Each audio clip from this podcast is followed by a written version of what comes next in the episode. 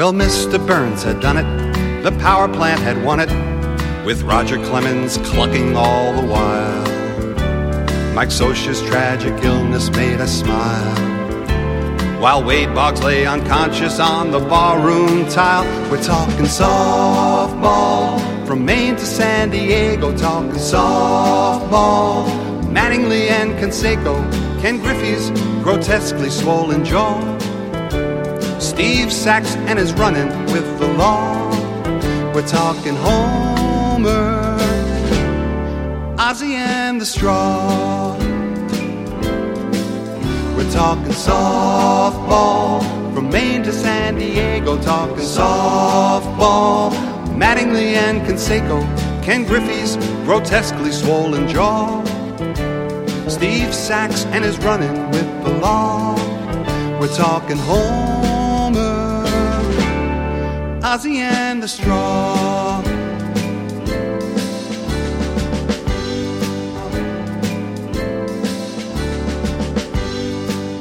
Bentornati, bentornati amici del baseball alla diciassettesima puntata di Talking Baseball. Puntata che, come avevamo preannunciato l'altra volta, sarà in buona parte dedicata alla preview delle due division centrali della Major League. Con me per commentare queste due division ci sarà, come sempre, Marco Barbanera. Ciao ragazzi, buonasera. E, e direi che possiamo anche cominciare subito a entrare nel vivo di questa nuova puntata, mm. parlando un attimo di, del, dell'attualità, diciamo. Sì, io direi prima di tutto di tranquillizzare i nostri ascoltatori per un caso di sparizione ormai direi abbastanza preoccupante, quello di Sberl. Io te l'avevo detto di non eh, tirare in ballo ah, l'argomento, che adesso ti ci vengono eh, a perquisire le case, ti vengono a perquisire nel bagagliaio, ci trovano il corpo, lo sai.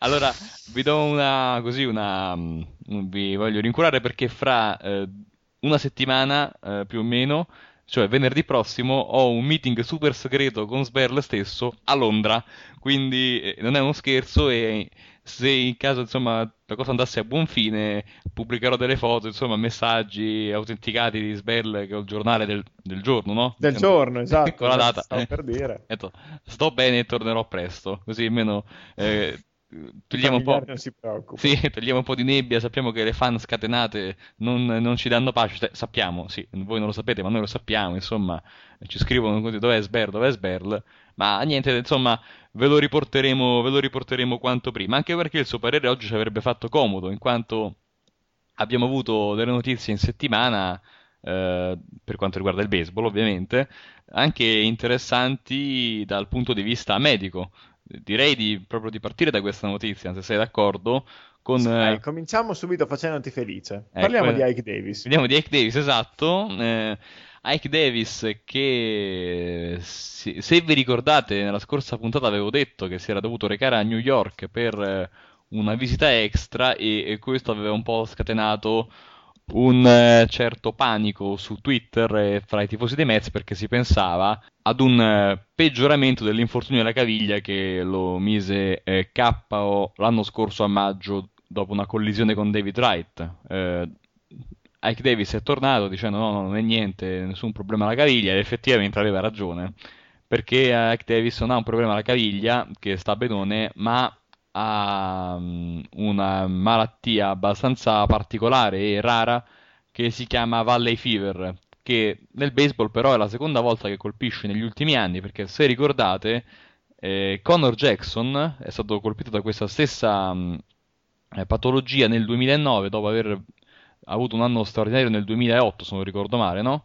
Fu colpito e è una... Ma è molto particolare questa Valley Fever perché non è contagiosa ed è un fungo, anche se sembra strano dirlo, sì. un fungo che eh, ti colpisce e si sposta tipo tramite le particelle d'aria, insomma è una cosa infinitamente piccola che crea però dei problemi, colpisce a vari livelli, per esempio Conor Jackson ha raccontato che eh, più andava avanti e più si sentiva stanco anche dormendo 13-14 ore filate, si svegliava ed era distrutto.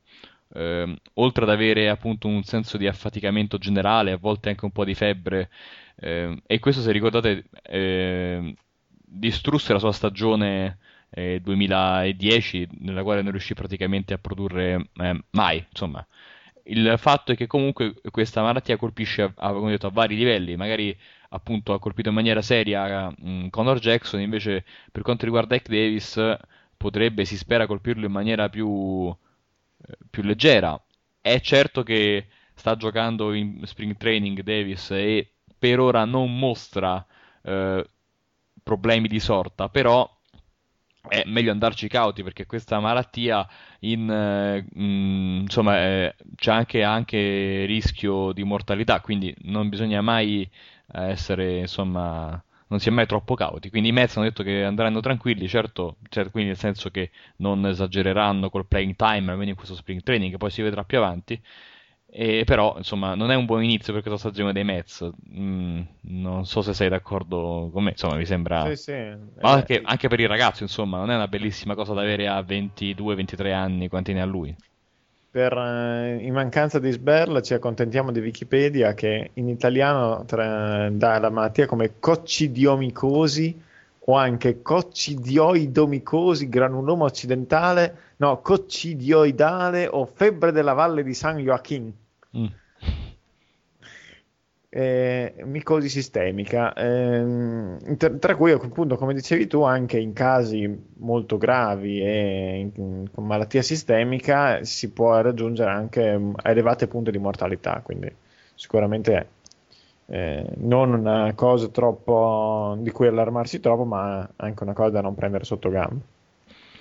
E... Certo che lui, si, lui, e i Mets si aspettavano senz'altro un inizio di sprint training migliore. Ecco. No, tra l'altro i Mets sono stati anche eh, eh, tre giorni fa, ci stiamo registrando di mercoledì, quindi eh, nella giornata del lunedì hanno avuto un'importante udienza in tribunale e è stato stabilito che il caso Madoff sarà portato a giudizio e avremo la sentenza lunedì 19 marzo e così per contentino i Mets dovranno anche eh, pagare eh, 83 milioni tanto per cominciare e poi vedremo se il 19 marzo saranno condannati rischiano di pagare una cifra spaventosa che dovrebbe mettere in, in a repentaglio anche possibilmente la, la capacità dei, dei Wilpon di portare avanti la franchigia. Quindi diciamo che. Ecco, ma racconta un po', eh, che non, magari non tutti i nostri ascoltatori sanno qual è la storia che è dietro a questa battaglia legale, diciamo.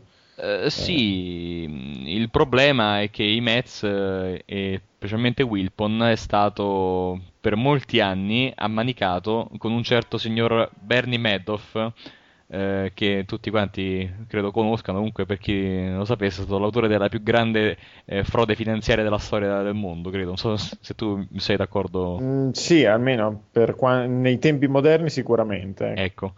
E pare che i Mets abbiano ricevuto dei soldi da questo Madoff e e quindi un, delle persone hanno pensato bene di citare in giudizio anche insomma di fare causa ai Mets perché per, per aver appunto sfruttato il denaro che n- non apparteneva loro ma che Madoff aveva girato. Questo per, proprio a grandi linee che Madoff aveva prestato ai Mets per comprare giocatori, payroll eccetera eccetera. E quindi eh, e quindi i Mets si trovano di fronte a questa, um, questa lawsuit, così, questa causa, immagino si dica in italiano. Sono sempre quelle parole che uno ascolta sempre in inglese e sa, immagina di sapere il significato, ma insomma dovrebbe essere questo.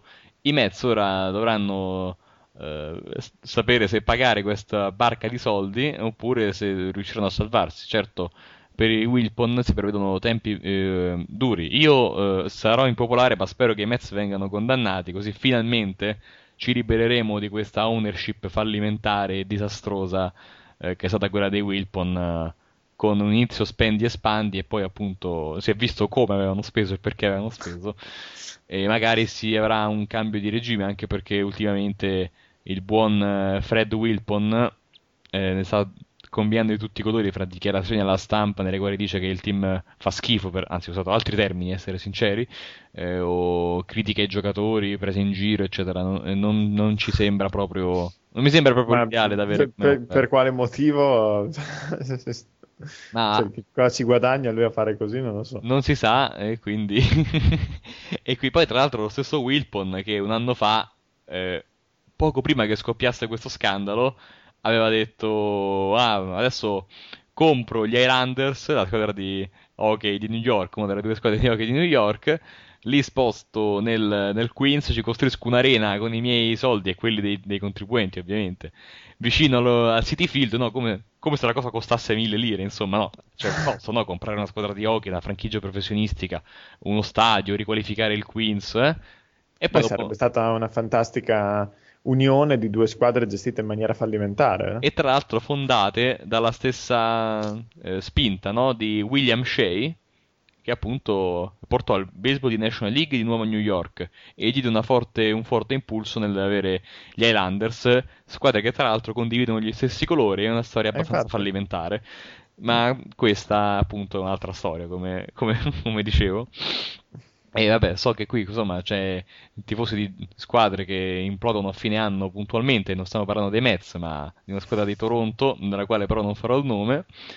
Eh, mentre appunto il sottoscritto. Ma di solito a fine anno la squadra di Toronto di cui parli non implode, implode molto prima. eh, quest'anno stanno, insomma, stanno implodendo in maniera abbastanza spettacolare, eh? non so se sei d'accordo, quindi... Mentre appunto c'è chi dall'altra parte, non qualche chilometro più là, si prepara finalmente a tornare ai playoff. Ma chiusa questa parentesi eh, di sfondo così eh, di ghiaccio, ecco, andiamo avanti anche perché qua altrimenti si rischia di andare off topic e che il mio collega qui mi fa tipo un attentato o cose del genere.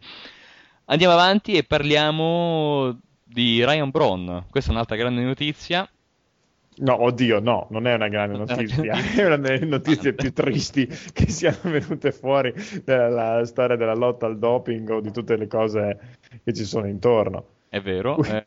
Ryan Brown è, è, considerato giustamente considerato innocente perché eh, il campione di analisi è risultato contaminato. Mm.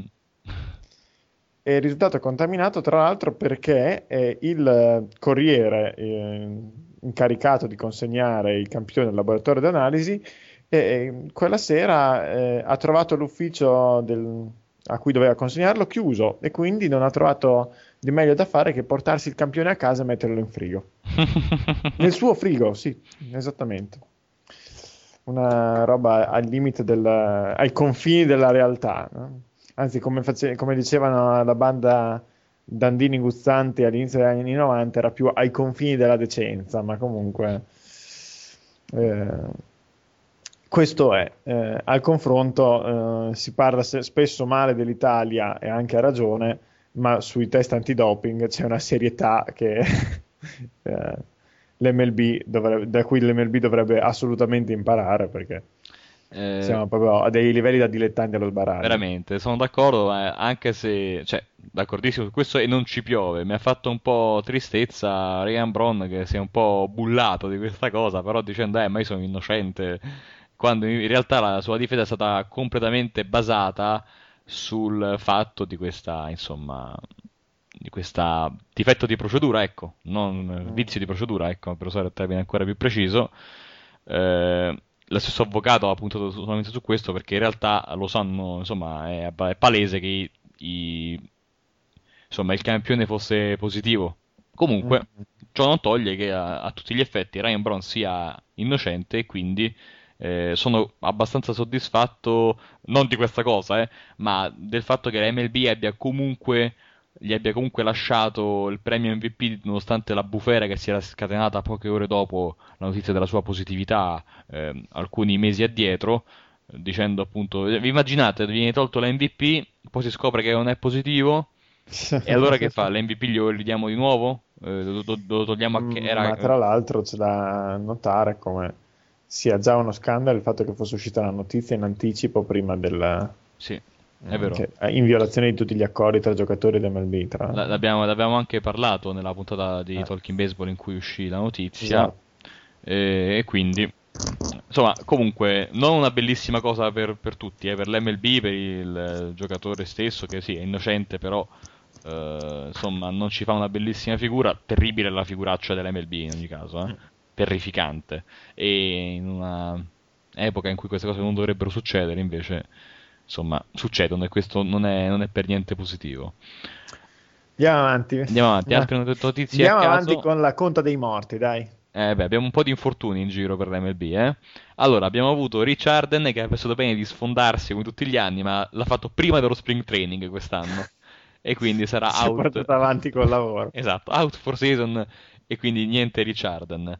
Non avremo anche il piacere di vedere eh, Scott Sizemore, il giovane giocatore eh, di Oakland, eh, che ha avuto un problema al ginocchio e starà fuori sei mesi. Lo stesso problema di Victor Martinez, i crociati quindi. E per un po' di tempo non vedremo il quasi omonimo eh, Grady Sizemore, che sarà fuori per 8-12 settimane dopo un'operazione alla schiena. Quindi diciamo che l'inizio, insieme appunto ad Ike Davis, è dei più promettenti per questi giocatori. Appunto avremo addirittura due che salteranno completamente la stagione. E se dal punto di vista, cioè, se per quanto riguarda Arden non è certo una novità, Sizemore era un giovane, sarebbe stato interessante eh, poterlo vedere all'opera. Andando avanti invece, altre notizie sparse qua e là, i playoff eh, MLB passano a 10 squadre, eh, quindi sbugiardando completamente il pronostico di sberlo di quest'estate che vi abbiamo fatto sentire tempo addietro, nel quale aveva detto playoff a 10 squadre, Interlega tutti i giorni con 15-15 squadre per lega, non succederà mai. Esatto. Invece è successo con una rapidità impressionante, tra l'altro, perché un anno fa di questo periodo non avremmo mai pensato a una cosa del genere. Assolutamente no.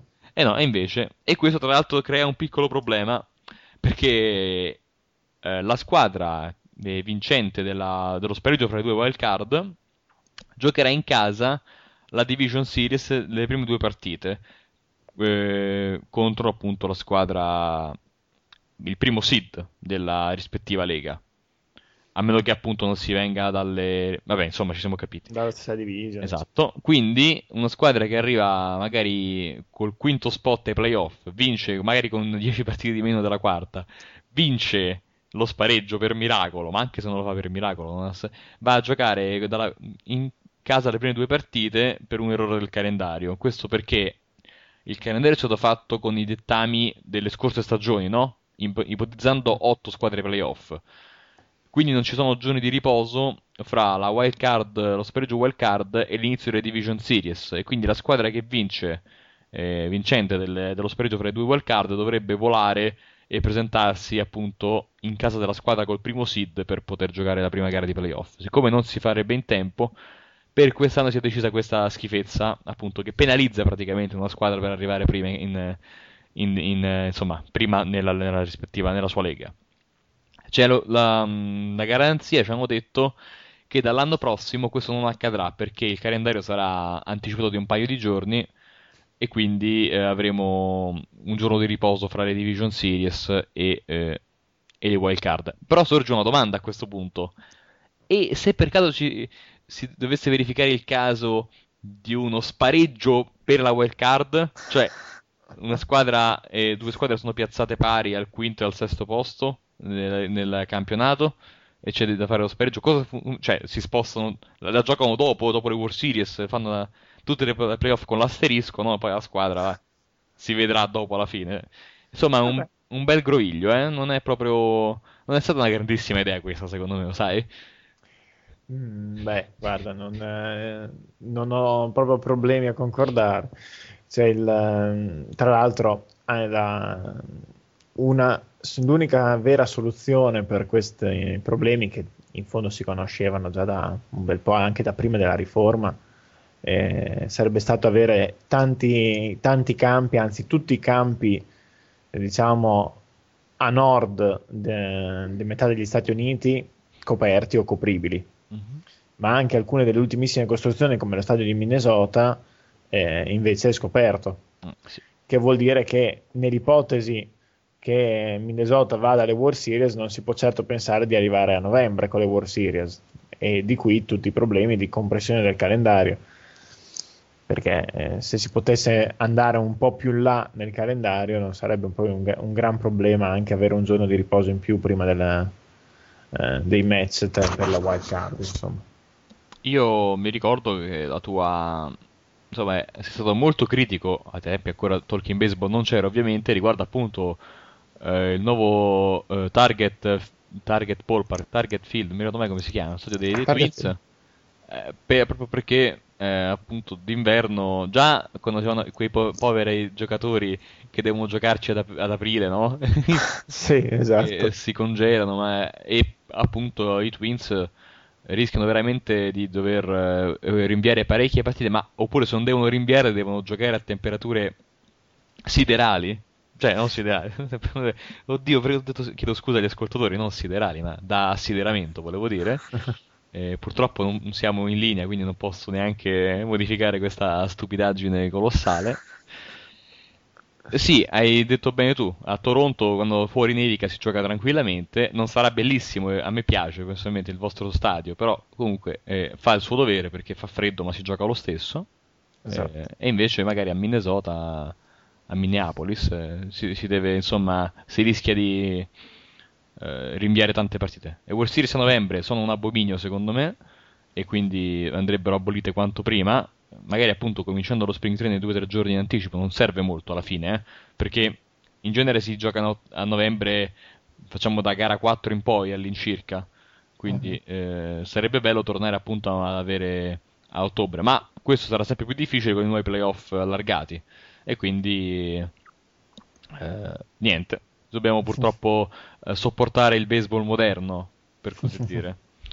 Ed è un peccato, eh, perché un po'...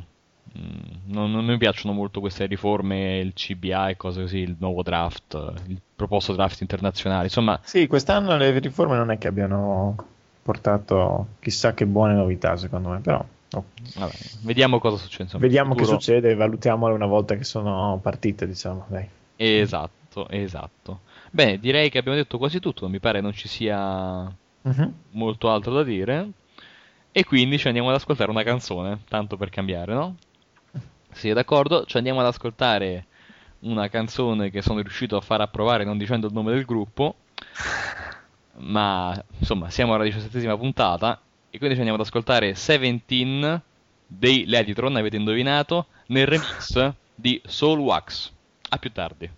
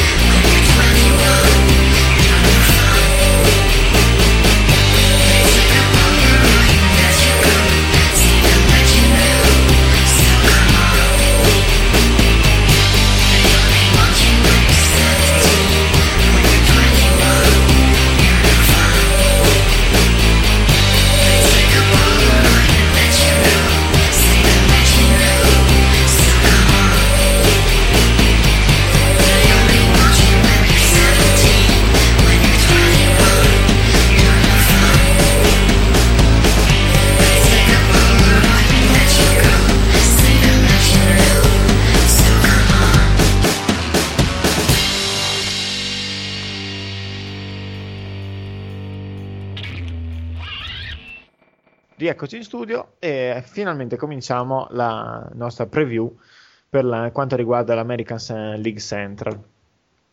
Cominciamo come sempre in, ordine, in rigoroso ordine alfabetico e in questo caso partiamo dai White Sox di Chicago. In, uh, la squadra del versante sud della città eh, dovrebbe schierarsi con eh, dietro al piatto eh, Pierzinski o come diavolo si pronuncia questo nome, io non ce la farò mai. Eh, in prima base Paul Conerco, seconda base eh, Beckham, terza base per Morel, mh, mm, ruolo da interbase per Alexei Ramirez e poi uno spettacolare eh, reparto esterni che dovrebbe vedere in linea di massima eh, Visiedo a sinistra, De Asa esterno centro e Alex Rios in esterno destro. Eh, DH Adam Dunn e, così, e con questo vi abbiamo presentato forse uno dei peggiori line-up della, di quest'anno. Mm. Sempre che ovviamente tutto sia eh, continui sulla falsariga dell'anno scorso, ma eh, in questo caso eh, è veramente un line-up eh, penoso dove Adam Dunn e Alex Rios l'anno scorso fa, hanno fatto a gara chi non ne prendeva mezza.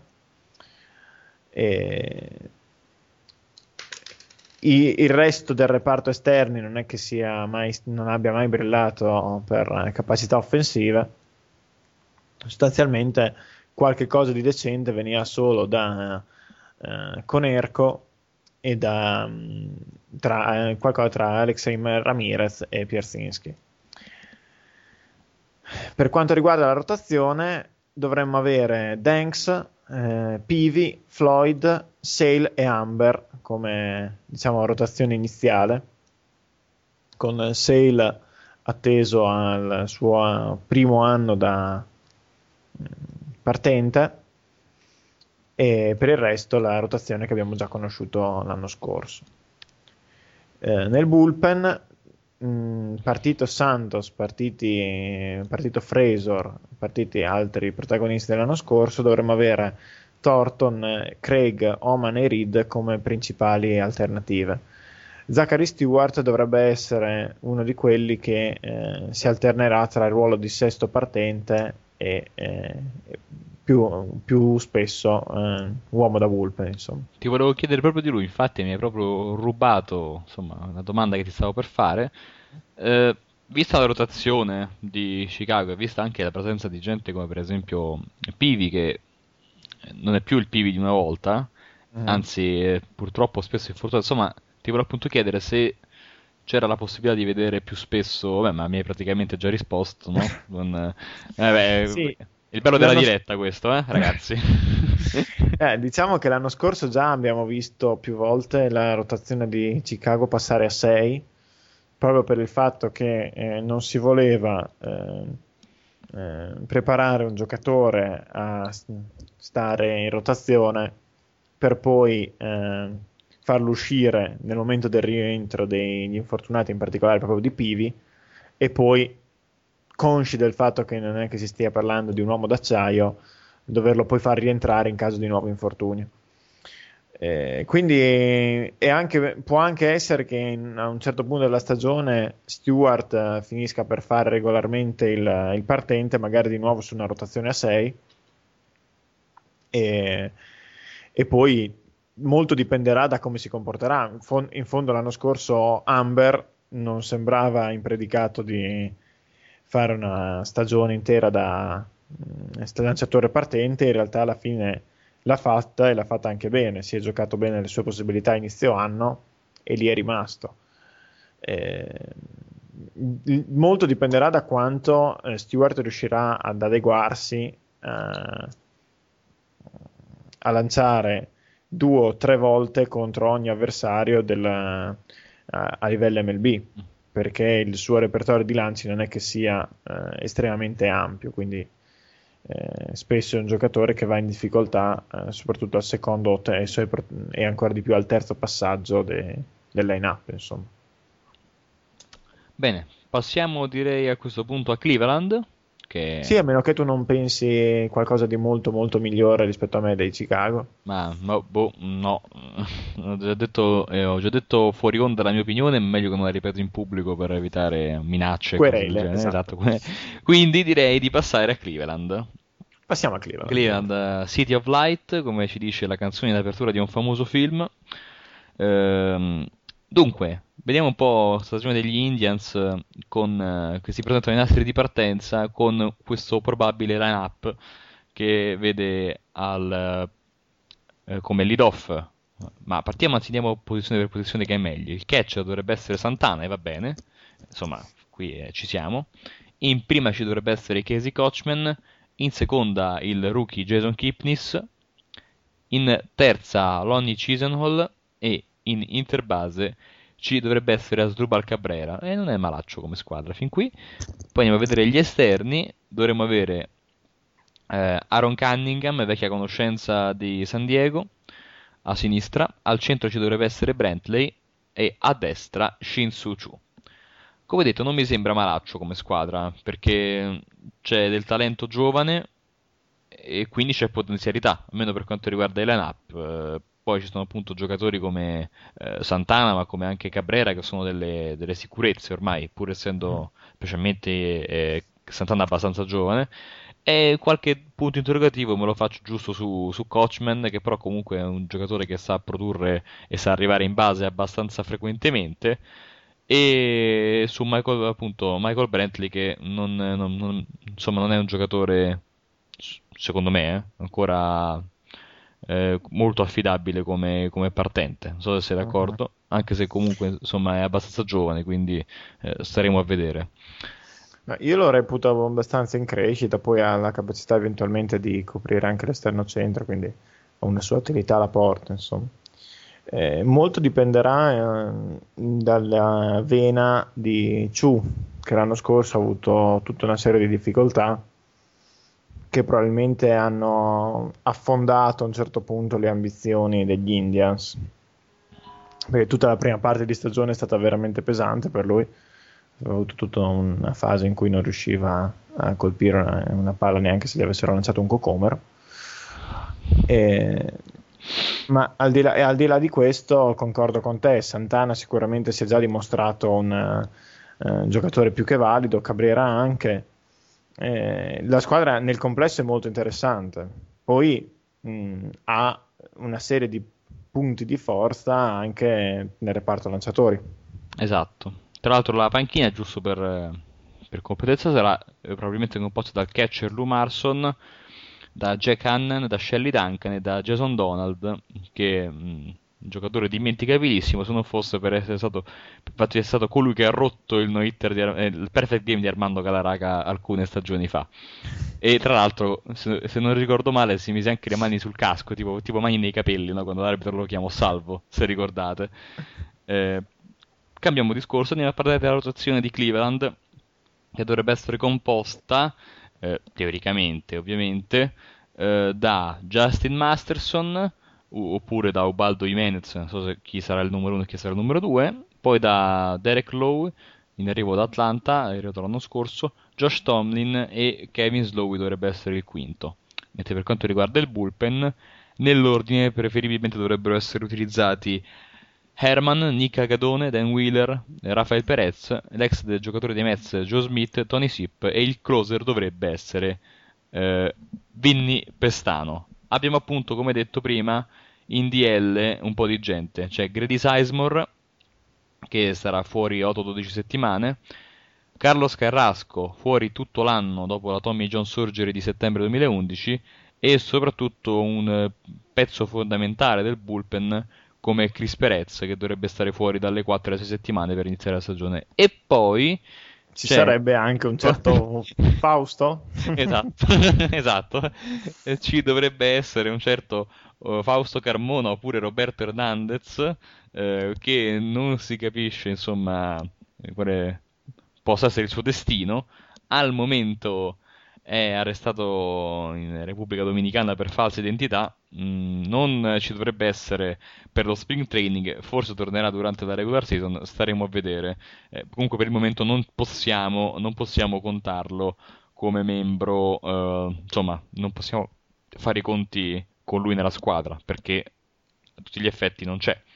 Però ti volevo fare una domanda, so che sei sempre molto attento con i prospetti, volevo chiederti cosa ne pensi eh, di Matt Laporta, che sono anni che deve essere il prima base del futuro a Cleveland, arrivato nella trade di Sisi Sabatia, sono anni che deve esplodere e anche quest'anno sembra che non ce la faccia a fare addirittura il 25 man roster per aprire la stagione. Insomma, una carriera un po' deludente, forse, per adesso?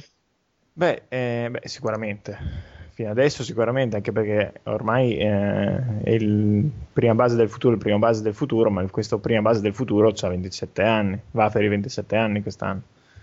Quindi, insomma, il futuro doveva, si dice a volte il futuro è adesso, no, il futuro era ieri.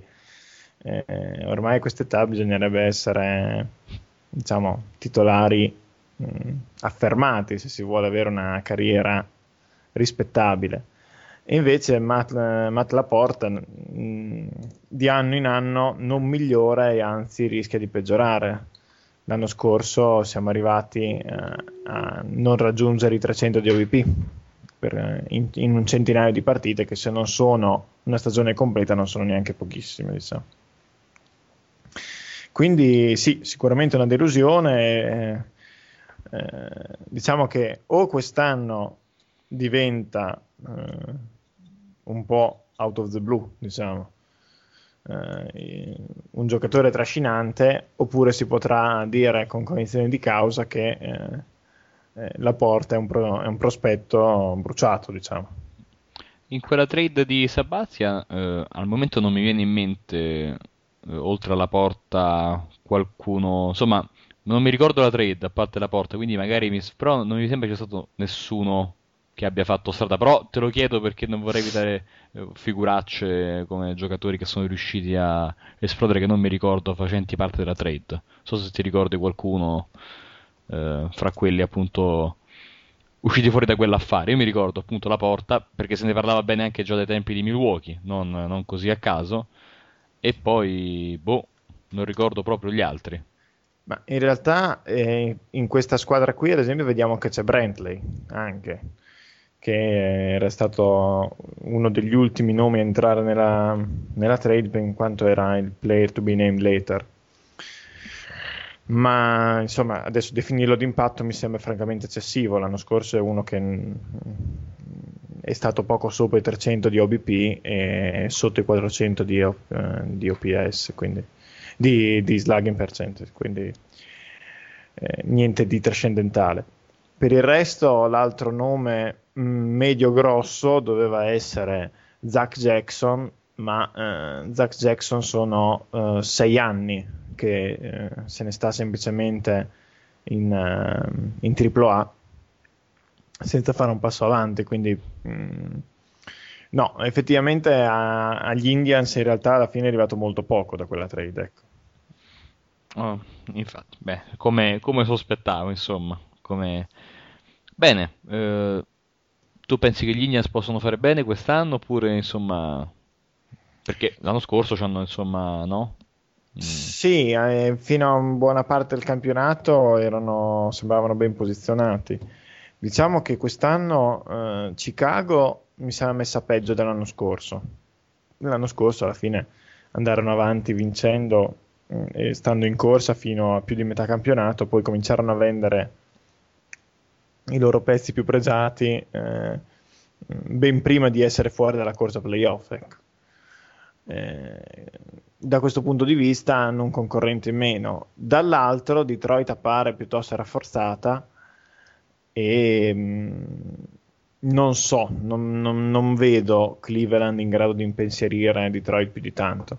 Restano la seconda forza della division nel complesso, secondo me. Però, eh, secondo me, eh, come dicevamo anche nella scorsa puntata, non, li vedo un po' male per la seconda wild card perché o esce dall'est o esce dall'ovest, secondo sì, me, non, sì, non, da questa division. Resta, la, la, mia previsione resta quella, sì. Bene, però andiamo a vedere un po' questi favoriti per l'American League Central, i Detroit Tigers. I, I Tigers dovrebbero schierare adesso, ovviamente al netto di quello che potrebbe cambiare nello spring training, ma Questa è una, una precisazione che dovremmo fare per ogni squadra. Dietro al piatto dovremo vedere Avila, mh, già sicuro del suo posto, ottimo giocatore, l'anno scorso anche All Star eh, per la prima volta, quindi sicuramente una sicurezza diciamo da quel punto di vista. In eh, prima base, a quanto pare, i progetti sono di far giocare so- soprattutto Prince Fielder, il nuovo acquisto proveniente da Milwaukee. E, seconda base per eh, Rayburn, eh, terza base per eh, Miguel Cabrera, che dovrebbe quindi tornare al suo ruolo eh, giovanile, proprio per far spazio il più possibile a um, Cabrera in prima. Eh, d'altro canto, de, eh, ritorn- al ritorno dai suoi problemi fisici, anche Inge eh, dovrebbe giocare qualche partita in questo ruolo. Eh, come esterno sinistro abbiamo Young, eh, all'esterno ge- centro Austin Jackson e eh, esterno destro dovrebbe essere Bush. Eh, D- il DH non è sicuramente un ruolo fisso in questi Tigers perché eh, anzi è il ruolo che più probabilmente si mh, mm, divideranno eh, i vari protagonisti del, proprio di questo grosso spostamento del, dell'acquisizione di Fielder per cui saranno proprio lo stesso Prince, eh, sarà Miguel Cabrera oppure Inger il suo ritorno, oppure Rayburn a occupare eh, il ruolo di DH. Insomma. Un line-up che eh, nel complesso a me sembra eh, molto molto temibile. Già l'anno scorso era forte, quest'anno sono di altissimo altissimo livello eh, il, semplice aggiunta di Fielder insomma dovrebbe essere una garanzia di turni di battuta sicuramente molto molto validi. Eh, in rotazione la rotazione è alla, alla, fin fine identica a quella dell'anno scorso con eh, Verlander numero uno indiscusso eh, Young e MVP dell'American League l'anno scorso quindi eh, numero 2 Doug Fister, poi, eh, seguito da Scherzer, da Rick Porsello e Turner più probabilmente. Mm, altre alternative potrebbero essere Oliver o Smiley. Dal bullpen si, si alzeranno eh, per chiudere le partite eh, Dotel, Benoit e il closer Valverde e il resto del, del bullpen dovrebbe essere composto da Cook, da Albuquerque eh, Schelleret e eh, uno tra Balester, Bilow e, o, o Hoffman. Eh, nel complesso è l'assoluto favorito della division, secondo me, e ehm, una delle favorite in realtà anche per, eh, la, per cercare di arrivare alla, alle World Series e alla vittoria finale. Insomma. Beh, un... l'oracolo Guido Bagatta ha detto che vinceranno loro, quindi non vinceranno loro, quindi almeno stando ai precedenti, insomma, del buon Guido nazionale. Io li vedo messi molto bene, comunque sia, eh?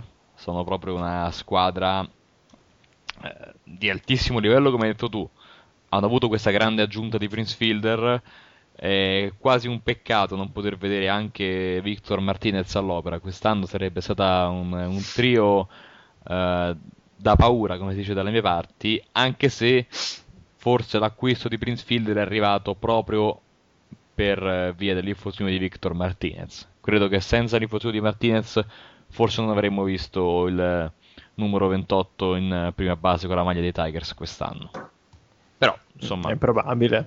Mm. Però bisogna dire anche che insomma, non è esattamente il tipo di sostituzione che farei io. No, nemmeno io. Abbiamo parlato appunto degli, degli eh, insomma, dei problemi che porterà questo specialmente a livello difensivo. Già quest'anno vedremo Miguel Cabrera in terza e non sarà una, una cosa, insomma, non sarà facile per lui dopo tanti anni tornare lì, specialmente perché adesso è anche molto più eh, grande fisicamente. E, però appunto Miguel Cabrera ha un anno di tempo per adattarsi, staremo, staremo a vedere. Tra l'altro ho letto una battuta bellissima qualche tempo fa eh, però in italiano non ha molto senso, anche se comunque la posso provare a dire. Eh, il giornalista ha scritto: Non riesco proprio ad immaginarmi Miguel Cabrera in terza perché c'è Prince Fielder che mi ostruisce la visuale. in inglese era un po' diversa, ma comunque diceva sì, no? Perché vabbè, sì, diciamo immaginare. Uh, I can see you. Ecco. e, però insomma, veramente staremo a vedere. Ma se Miguel Cabrera ci dovesse adattare al ruolo di terza base, allora, allora la mossa avrebbe senso. Come detto, anno di tempo. Vedremo se ci riuscirà eh, o meno. Bene, direi di passare a un'altra squadra. Non so se siete d'accordo. Ai dominatori del 2014, come li chiamavano nel 2011, quindi ai 2000, dominatori del 2015 li chiameremo quest'anno. Esatto, perché insomma si allunga sempre di più no? questa finestra di competitività e parliamo ovviamente eh, dei Kansas City Royals.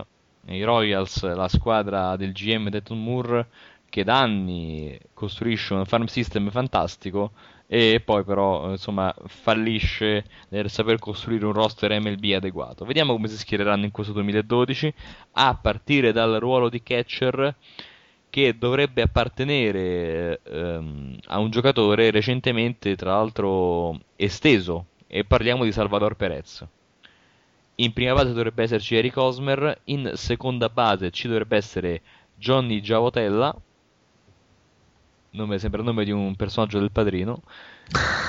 In terza base Mike Mustakas, l'Inter base dovrebbe essere Alcides Escobar, mentre per quanto riguarda gli esterni, da sinistra a destra, Alex Gordon, Lorenzo Kane e eh, per finire il nostro idolo, il mio idolo. L'immarcescibile. esatto. L'idolo di Deton Moore soprattutto, che ha fatto carte false per averlo. E parliamo ovviamente di Jeff, giro tutto quello che capita Francoeur. per quanto riguarda la panchina ci dovrebbero essere Brian Pegna come catcher, eh, gli interni Betancourt e Getz e l'esterno Mitch Meyer.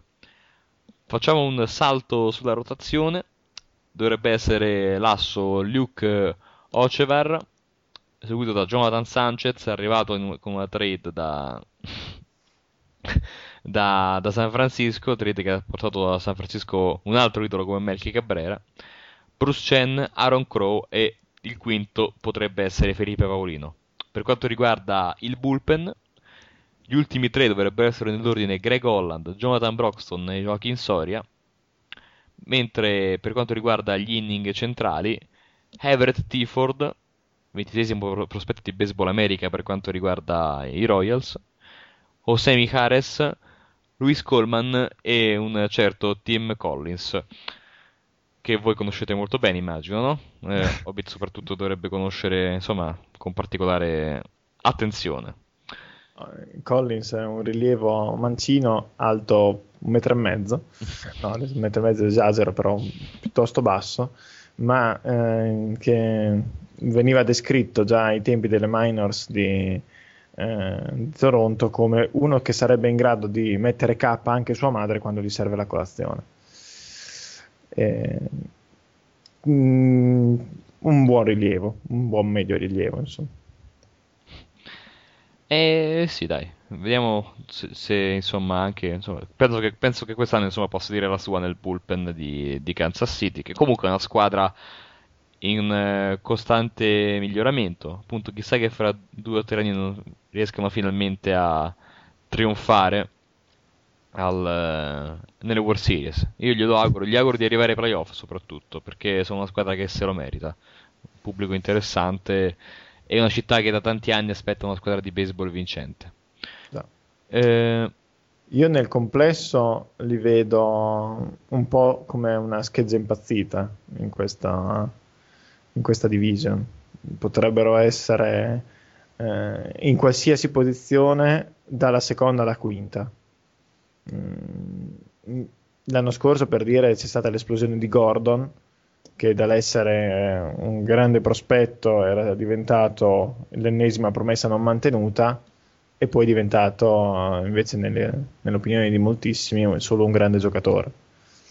Eh, hanno un interbase che batte poco e niente, eh, una serie di punti interrogativi eh, in giro per il line-up, eh, due o tre giocatori che io non vorrei proprio vedere in campo, mm, a partire proprio dall'esterno destro del tuo amico Jeff. Però eh, è, è, la classica squadra che se qualche cosa comincia ad ingranare, ad andare bene, può anche fare la stagione della vita. Che va, arrivino davanti a Detroit, però non ci credo neanche se lo vedo. No, no, è veramente ampiamente improbabile che riescano ad arrivare così in alto. Passiamo a un'altra squadra e a questo punto ti cedo la linea per parlare di un'altra squadra che l'anno scorso ha deluso molto, e cioè Minnesota. Minnesota, Minnesota eh, partiamo nell'analisi da, dal ruolo di catcher e, e, qui in teoria il titolare indiscusso è senz'altro Joe Mauer però eh, sappiamo tutti che eh, così non sarà nel senso eh, se dovessero andare ai playoff sicuramente Mauer si ritroverà a occupare questo ruolo, ma in, nella maggior parte della, della stagione eh, probabilmente lo vedremo altrove. Tra il ruolo di DH, magari qualche apparizione all'esterno e eventualmente in prima base, si cercherà di risparmiargli un po' di fatica alla schiena per vedere di avere la sua mazza il più, più volte possibile nel line-up in sua mancanza eh, ci sarà comunque una valida alternativa in Ryan Domit. In prima base dovrebbe essere il regno incontrastato di Justin Morneau, anche se mh, mm, Chris Parmalee potrebbe essere un, uh, in certi casi una buona aggiunta al line-up, eventualmente spostando Morneau uh, in DH. Eh, in seconda base avremo Casilla, e, e come shortstop Carroll. Sostituto per entrambi o chissà titolare, non, mm, a seconda anche di come si comporterà in questo spring training, potrebbe essere il giapponese Nishoka l'anno scorso st- piuttosto deludente. In terza base dovrebbe essere eh, abbastanza sicuro del posto Danny Valencia, nonostante la scorsa stagione non sia stato un granché. Per quanto riguarda invece gli esterni, avremo Revera in esterno sinistro, Denner Span come da sempre negli ultimi anni all'esterno centro e Willingham in esterno destro. A livello di rotazione non ci sono enormi novità, avremo sempre Pavano e Liriano ad aprire, seguiti da Baker, Blackburn e eh, quasi sicuramente Marquis. Per quanto riguarda il bullpen, dovrebbero essere ehm, Doensing eh, giostrare ruolo, nei ruoli tra, eh, clo- tra um, sesto partente e ehm, questa qui me la taglio un pezzo. Mm-hmm. per quanto riguarda il bullpen, dovremmo avere Caps come closer e a preparargli la strada un mix tra Perkins, Barnett, eh, Scott Diamond e, e, anche Brian Duensing che dovrebbe essere, che potrebbe però anche eh, ricoprire il ruolo di sesto partente. Eh, onestamente Minnesota a livello di pronostici per me è un assoluto mistero.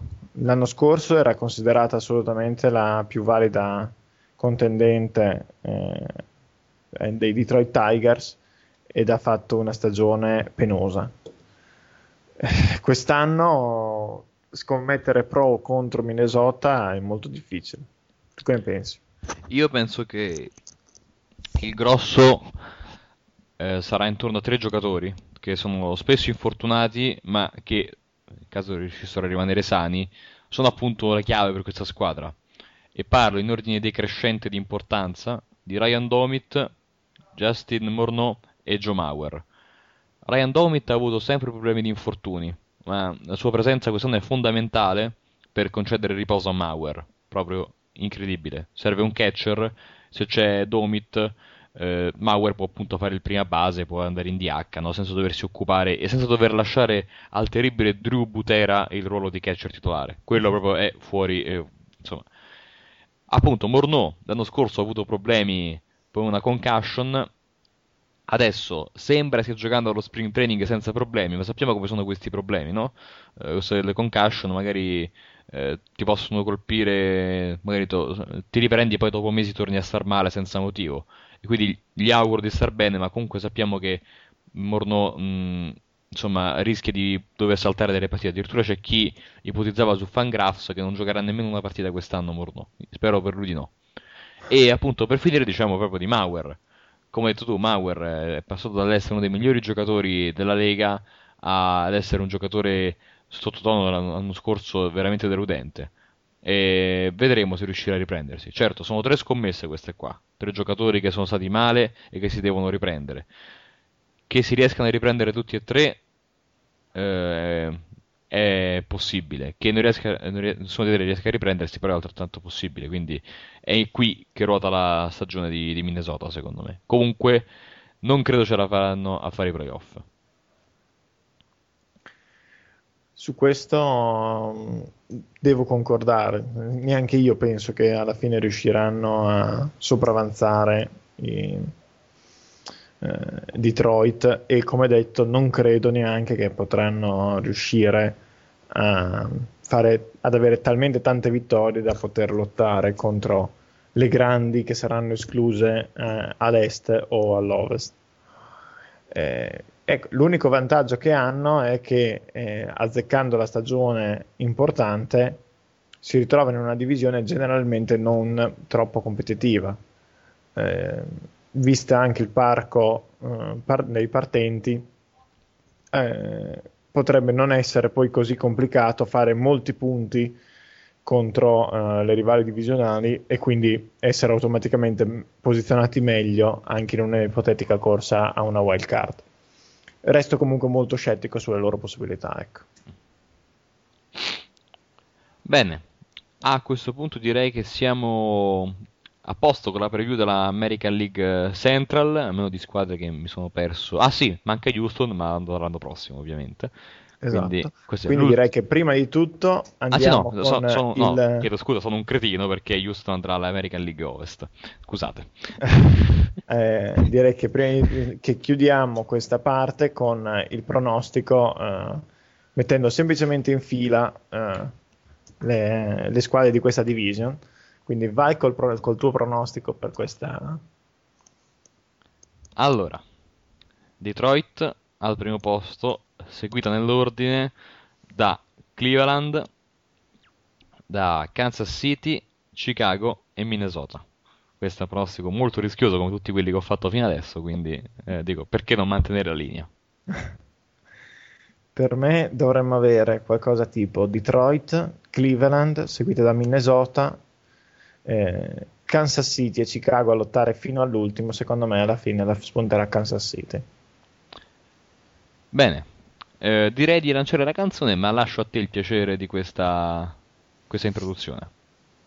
Allora, ci riposiamo un attimo i nostri fumanti cervelli ascoltandoci eh, un classico mm, tra quelli meno conosciuti di Lucio Dalla, cantante recentemente scomparso, de, ambientato nella, nella città dove vivo, a Bologna, Disperato erotico stomp. Ti hanno visto bere a una fontana che non ero io.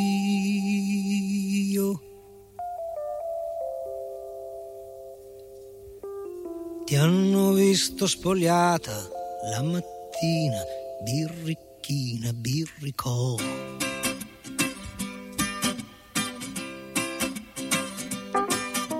Mentre con me non ti spogliavi neanche la notte e ti eran botte di che botte.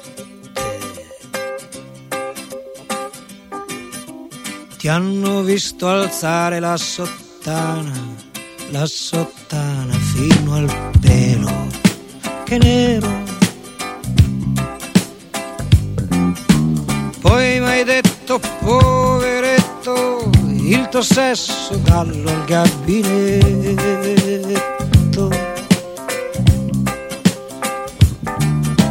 te ne sei andata via con la tua amica, quella alta,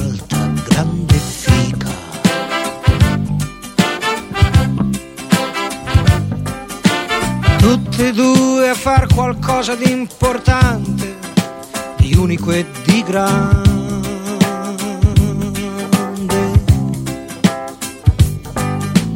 Io sto sempre in casa, esco poco, penso solo, sto in mutande.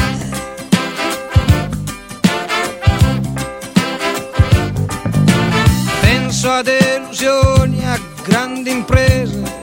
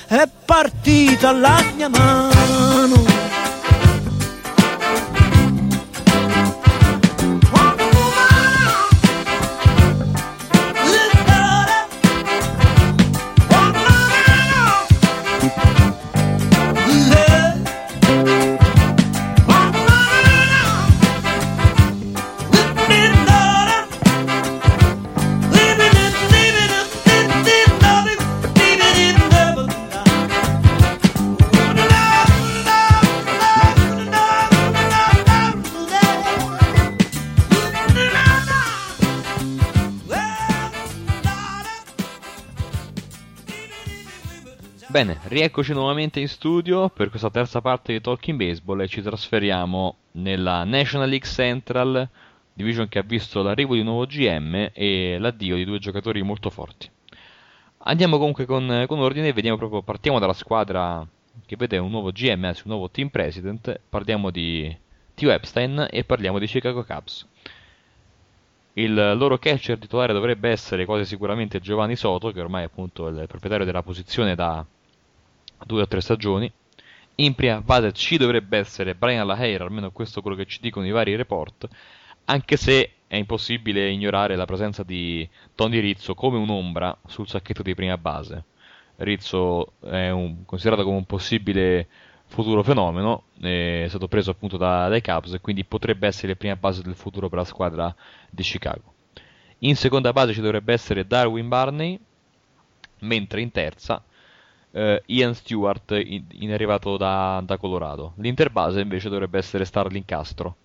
Per quanto riguarda i tre esterni, a sinistra Soriano, al centro Marlon Bird e a destra un mio personalissimo pupillo, e cioè David De Jesus.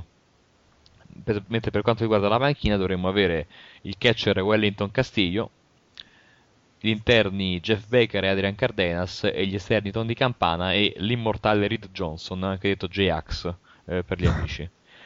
Mentre per quanto riguarda la rotazione, dovrebbe essere composta da Garza, Dempster, Maholm, Wells e Volstad. Come vedete, manca, spicca l'assenza di Carlos Zambrano, che si è spostato verso il caldo della Florida. Per quanto riguarda il bullpen, i tre lanciatori che dovrebbero chiudere le partite dovrebbero essere Samarzia, Wood e il closer Carlos Marmol, anche se mi giunge voce proprio in queste ore che i Cubs starebbero provando Samarzia da partente, è vero, non è uno scherzo. Mentre il resto del bullpen dovrebbe essere composto da Landy Castillo, James Russell, Marcos Matteo e Scott Main. I Cubs sono una squadra molto molto molto interessante. Come ho detto all'inizio, forse non sono già pronti per competere, ma potrebbero fare una stagione interessante perché hanno un eh, discreto numero di giocatori interessanti, hanno purtroppo alcuni giocatori meno interessanti, vedasi Soriano e il suo contratto che pattugliano l'esterno sinistra del Wrigley Field. Non so cosa ne pensi tu di questa squadra. Beh, mm, anzitutto, il, fatto, anzitutto il, il, contratto di Soriano sarebbe in certi casi più efficace di lui mm. in difesa. Però, vabbè, a parte questo, eh, eh, io questa, per quest'anno la vedo a metà, metà classifica, diciamo, a metà division, facciamo così. Eh, nel complesso è una squadra che è in palese ricostruzione, ma con già delle, delle ottime individualità. Quindi non mi stupirebbe poi eccessivamente una, una resa sopra le aspettative. Non li vedo pronti per uh, competere seriamente, nonostante le due più grosse avversarie si siano Mm, indebolite, restano comunque lontani dalle attuali potenzialità dei Caps, secondo me. Mm. Sono d'accordo, sono d'accordo con te. Credo. Insomma, direi di andare avanti, se sei d'accordo, uh-huh.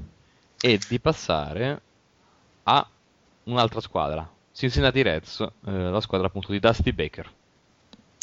Passiamo ai Cincinnati Reds e eh, a questo manager che sarà la mia disperazione, mm. visto anche che ho un paio di eh, seguo molto un paio di giovani eh, Reds che però continuano a essere poco considerati da, dal vecchio Dusty.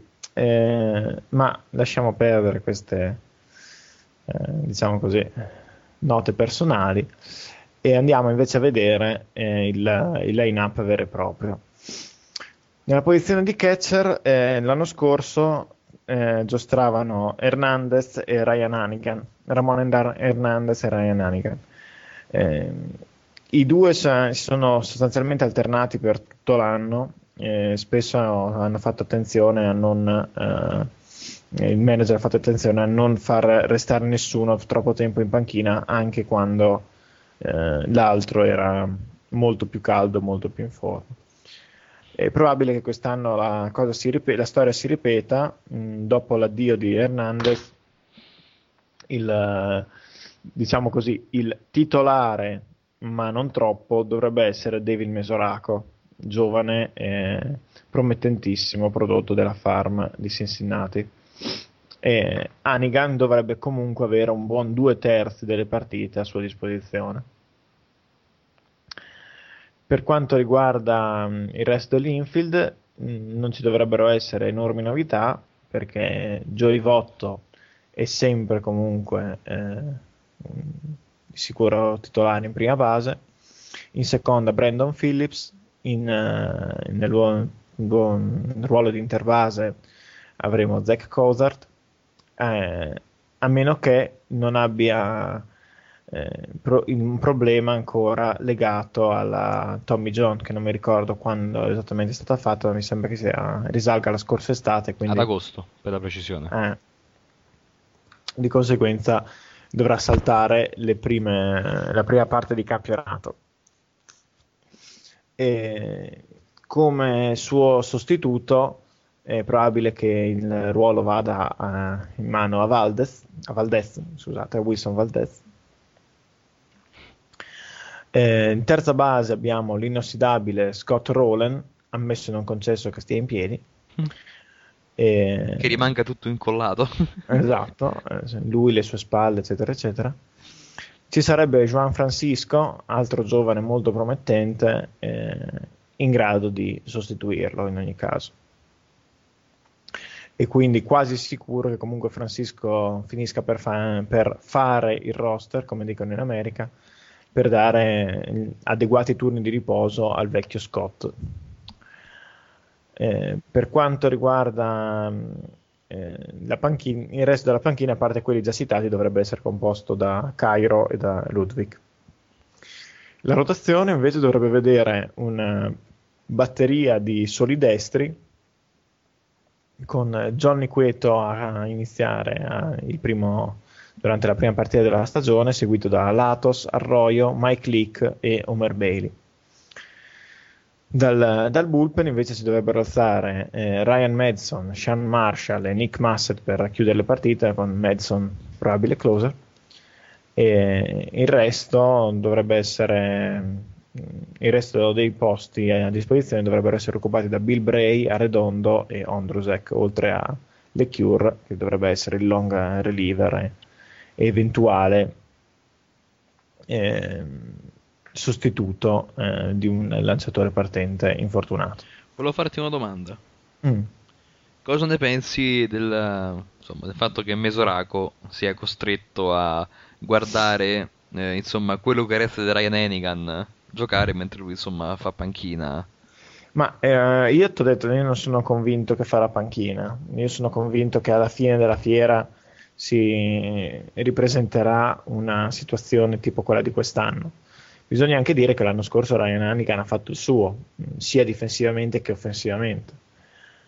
E, e un um, impiego, diciamo, part-time o comunque se mh, gestito con intelligenza, mh, puntando più sui punti forti di entrambi i battitori, eh, a seconda del, del partente avversario, un impiego part-time appunto possa, sono convinto che possa anche essere positivo. Certo, eh, mi, aspette- mi aspetto comunque alla fine della stagione di vedere una ripartizione tipo eh, 90 una novantina di partite per eh, Mesoraco e 60 e poco più per eh, Hannigan. Bene, Fosse il contrario, mh, sarei molto molto molto perplesso.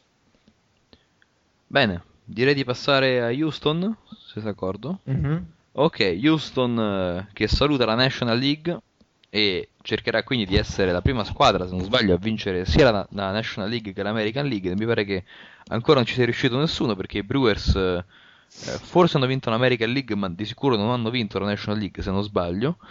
Eh, vedremo appunto se Houston riuscirà in questa impresa. Come detto, Houston dall'anno prossimo si trasferirà alla American League West. Iniziamo dalla- dall'ordine di battuta. Iniziamo dal catcher, che dovrebbe essere Chris Snyder.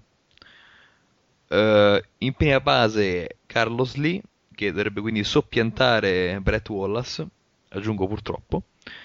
In seconda base ci dovrebbe essere José Altuve, che l'anno scorso ha debuttato in MLB saltando il AAA, quindi facendo il salto diretto dal AA, giocando discretamente. Quindi ci sono speranze che possa mantenere il ruolo di seconda base titolare anche nel futuro. In terza base ci dovrebbe essere eh, Jimmy Paredes, almeno eh, secondo i report di inizio stagione, mentre l'interbase dovrebbe essere eh, l'ex giocatore di Boston, Jed Lowry. Per quanto riguarda gli esterni, da sinistra a destra, JD Martinez, Jordan Schaefer, l'ex prospetto di Atlanta, e l'esterno destro Brian Bogusevic. La panchina invece dovrebbe essere composta da Umberto Quintero, Matt Downs, Marvin Gonzalez, Jason Bourgeois e Jack Cast. Eh, forse si riuscirà a trovare uno spot anche per Brett Wallace. Magari Brett Wallace potrebbe anche essere riciclato come terza base, chi lo sa. E la rotazione invece, composta da Wandy Rodriguez, Bud Norris, J.A. Epp, eh, l'Eterno, anche qui c'è un po' di Eterni, eh, l'Eterno Livan Hernandez e Jordan Lyles, mentre il bullpen dovrebbe essere composto dal closer Brett Myers, i setup dovrebbero essere Brandon Lyon e Wilton Lopez, mentre il resto del bullpen dovrebbe essere composto da David Carpenter, Harry Sosa, Wesley Wright e Lucas Harrell. Eh, non bisogna dimenticarci, dimenticarsi anche di altro, altri due giocatori. Jason Castro, il catcher che l'anno scorso si è fatto male saltando la stagione, doveva essere un po' l'anno della verità per lui, insomma, debutto in MLB e catcher titolare a Houston, purtroppo si è fatto male. E poi un certo Fernando Martinez. Eh, che... infatti ti volevo chiedere eh, proprio di lui. chiedimi pure, vedi, ci stiamo anticipando a vicenda questa sera, non va bene. Eh, da. no, volevo semplicemente chiederti a te che lo conosci un po' meglio, eh, quali prospettive vedi per lui, insomma. Uh, prevedo niente, nel senso che mi sembra un giocatore destinato a una carriera tra il AAA, un giocatore di quadrupla mi sembra lui. Eh, non tanto eh, ah, quindi perfetto per la National League. Perfetto per la National League, sapevo che questa battuta eh, insomma era dietro l'angolo. Il problema è uno con Fernando Martinez, è stato eh, come spesso capitava ai prospetti dell'era Minaya, è stato eh, passa- fatto salire troppo in fretta per i vari livelli. Questo gli ha creato dei problemi, dei buchi nel gioco, come si suol dire, e quindi la sua produzione non è eccezionale. Inoltre si aggiunge un altro problema molto grave, che il buon Fernando non ha mai giocato più di 90 partite in una stagione, è sempre infortunato. E questo quindi gli impedisce di giocare con regolarità e quindi di acquisire quella continuità, di imparare no, cioè i gesti li sa fare, però insomma di trovare un po' un senso di continuità al suo modo di giocare, insomma non, non gioca mai, quindi le sue abilità diminuiscono e quindi non riesce a migliorare, anche perché adesso comincia ad avere una certa età, non è vecchio, però insomma non è più un giovanissimo prospetto. Uh, Houston ha fatto bene a fare questa scommessa, a New York non aveva ovviamente più ragione di restare eh, Martinez. Spero per lui che si possa riprendere, ma onestamente, onestamente non ci credo. Mm. Ok.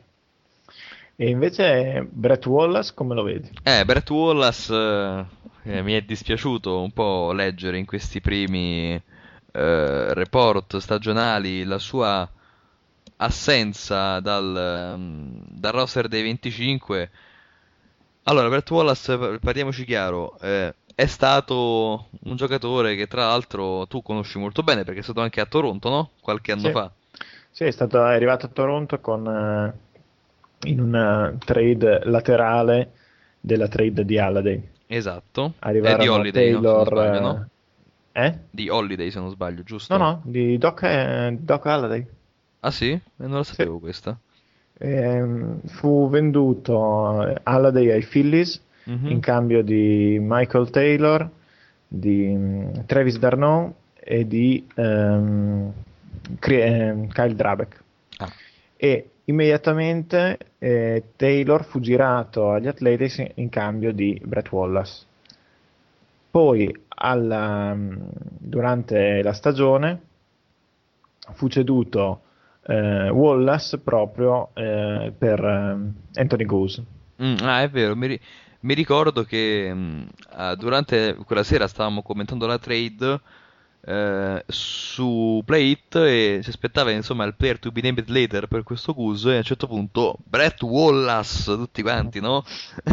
Nessuno insomma si aspettava ed era stata una mossa anche abbastanza curiosa invece sì, anche perché bisogna dire che mh, mentre Wallace e Taylor erano considerati più o meno allo stesso livello, eh, Goose era un, stato già, che era già stato puntato dal GM di Toronto all'epoca della trade, eh, era un ex prospetto Phillies, eh, ceduto a Houston eh, nell'ambito della, della cessione, se non erro, di Emmels, adesso non mi ricordo, comunque di un lanciatore Oh, no, di Oswald. Mm-hmm. E, fu eh, appunto preso immediatamente il prima possibile da Toronto, ma in cambio di un prospetto considerato molto molto molto più avanti di, di Goose. E diciamo che se Goose ancora non è eh, certo arrivato in MLB, eh, ha comunque mantenuto un certo status di prospetto, mentre la scorsa stagione di Wallace ha un po' abbassato le sue azioni, diciamo. Ecco. Eh, esatto, hai usato un termine giusto perché l'anno scorso è stato una, veramente deludente per lui e tra l'altro è stato disastroso da tutti i punti di vista. Pessimo fielding, pessimo base running, pessimo anche, anche con la mazza, solamente 5 fuori campo per lui in 379 apparizioni al piatto, ma proprio in ogni caso tanti tanti strikeout poche basi su ball.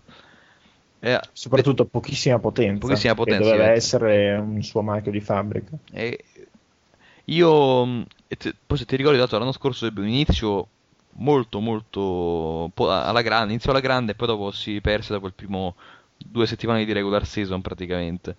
Comunque no, cosa mi aspetto da lui? Mi aspetto innanzitutto se è vero che insomma inizierà la stagione in AAA, beh mi aspetto che faccia tesoro di questa esperienza riesca un po' a migliorare questi difetti che stanno venendo fuori sua, del suo gioco, anche se comunque insomma classe 86 comincia insomma a passare dalla qualità in cui si è considerati prospetti all'età in cui si è considerati giovani, ma già da MLB e ovviamente se non riesce a mostrare delle qualità interessanti eh, è possibile che, che debba insomma prepararsi ad una carriera di livello più basso di quella che insomma inizialmente si profilava per lui.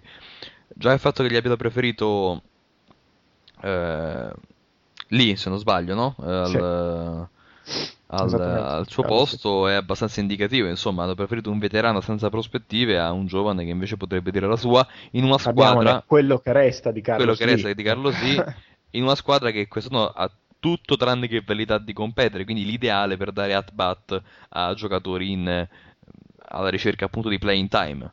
Eh, io mi auguro per lui che riesca a tornare in MLB quanto prima e a continuare a produrre.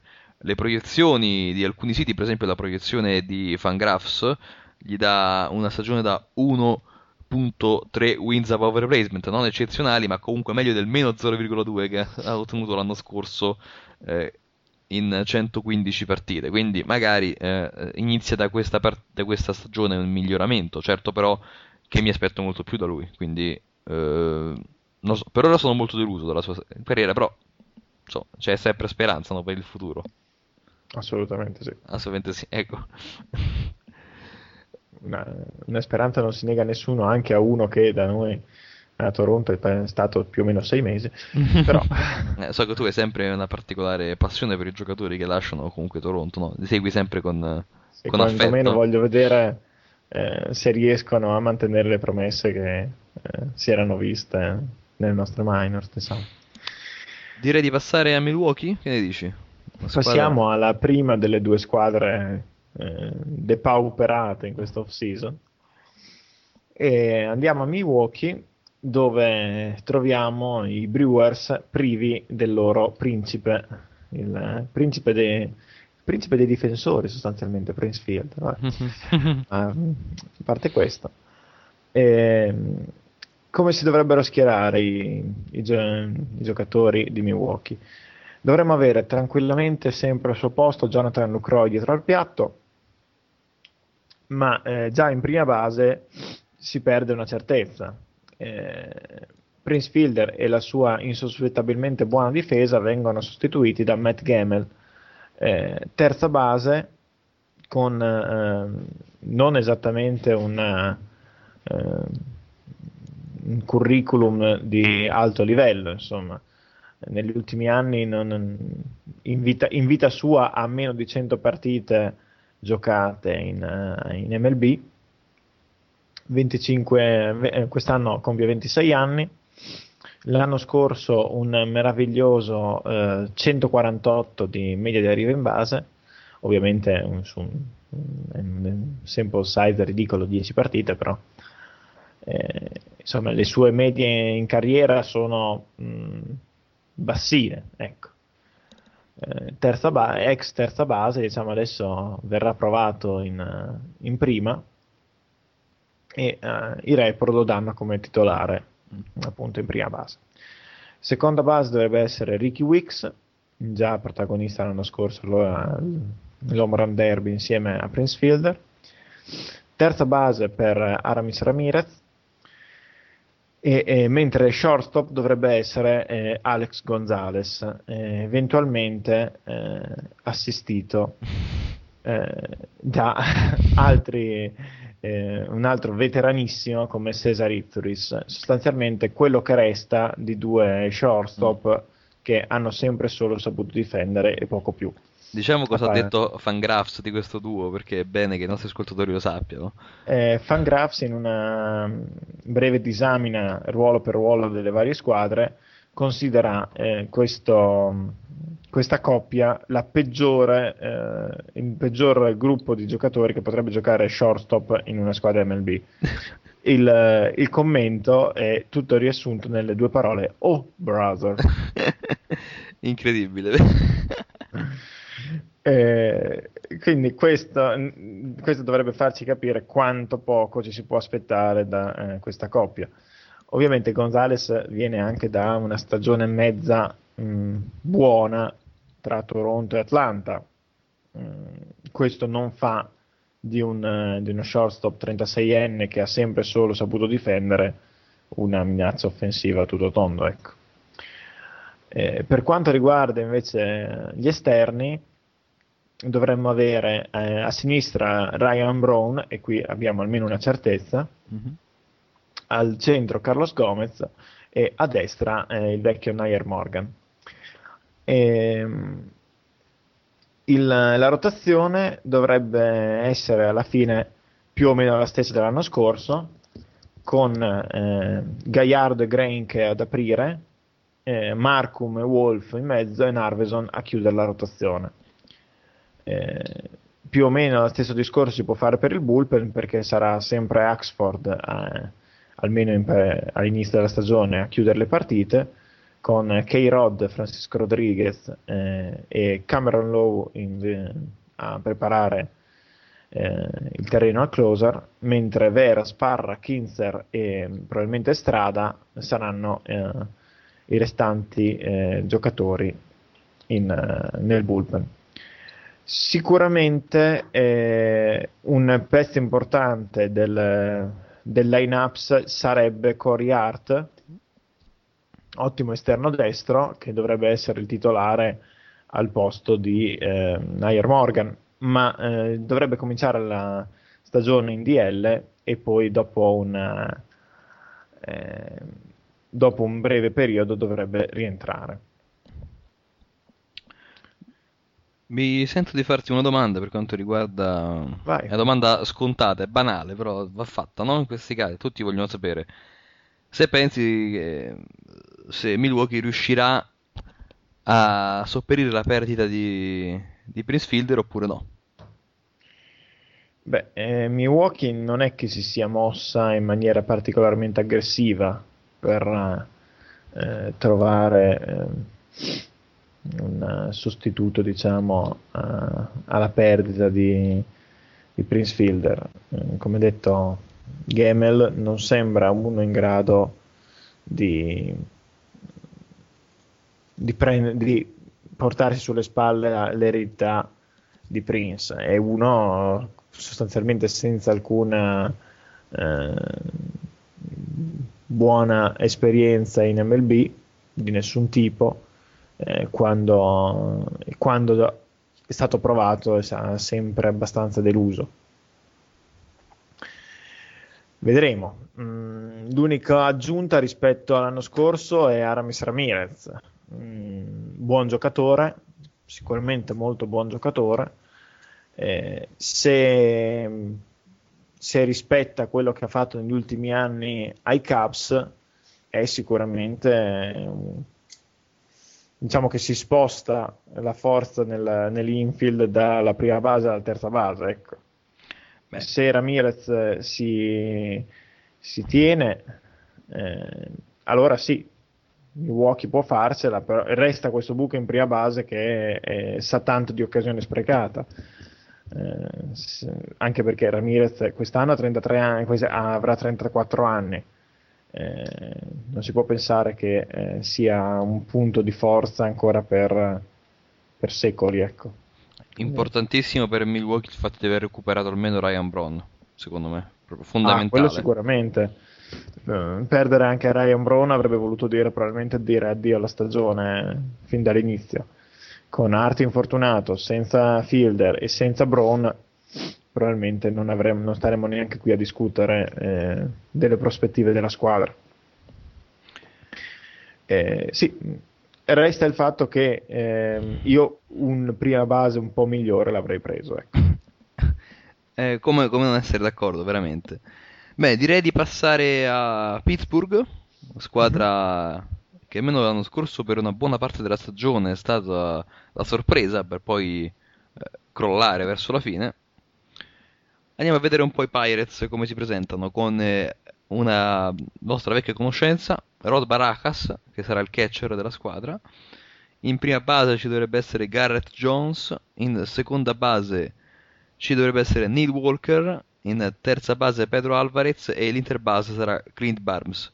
Per quanto riguarda il trio di esterni, da sinistra a destra, Alex Presley, il recentemente esteso Andrew McCutcheon e per finire José Tabata.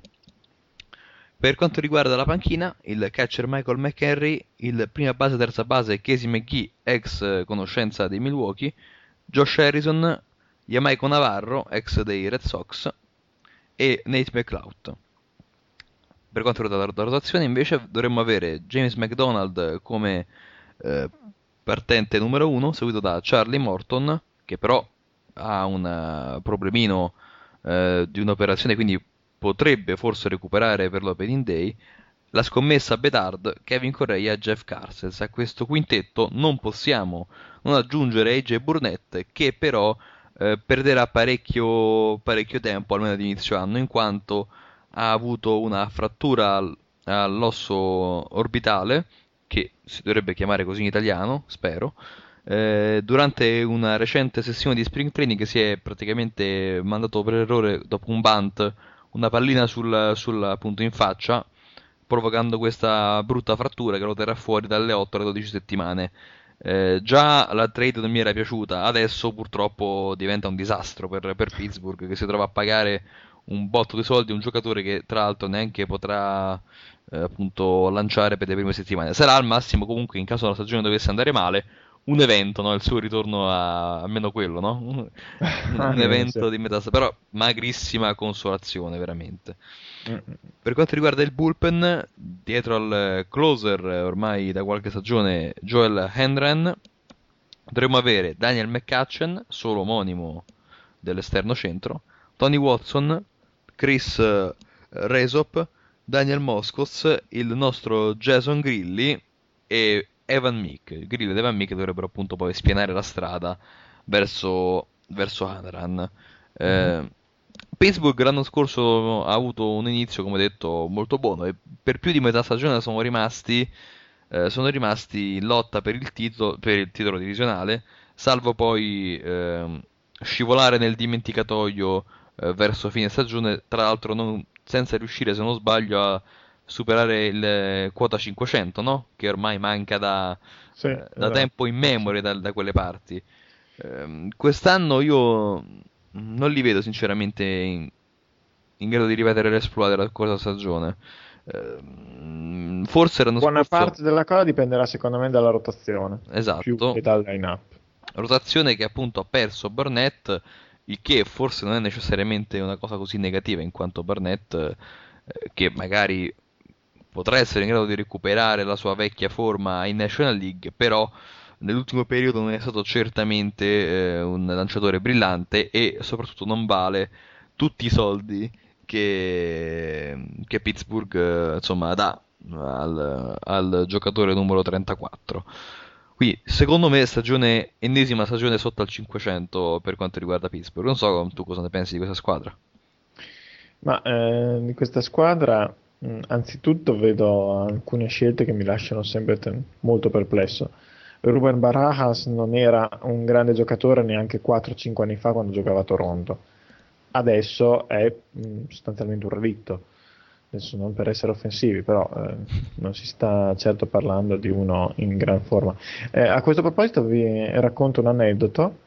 Eh, durante second- la seconda partita di spring training tra Pittsburgh e Toronto quest'anno, eh, Barajas ha battuto una bella rimbalzante eh, in esterno sinistro che è stata eh, raccolta dopo poco da eh, Travis Snyder.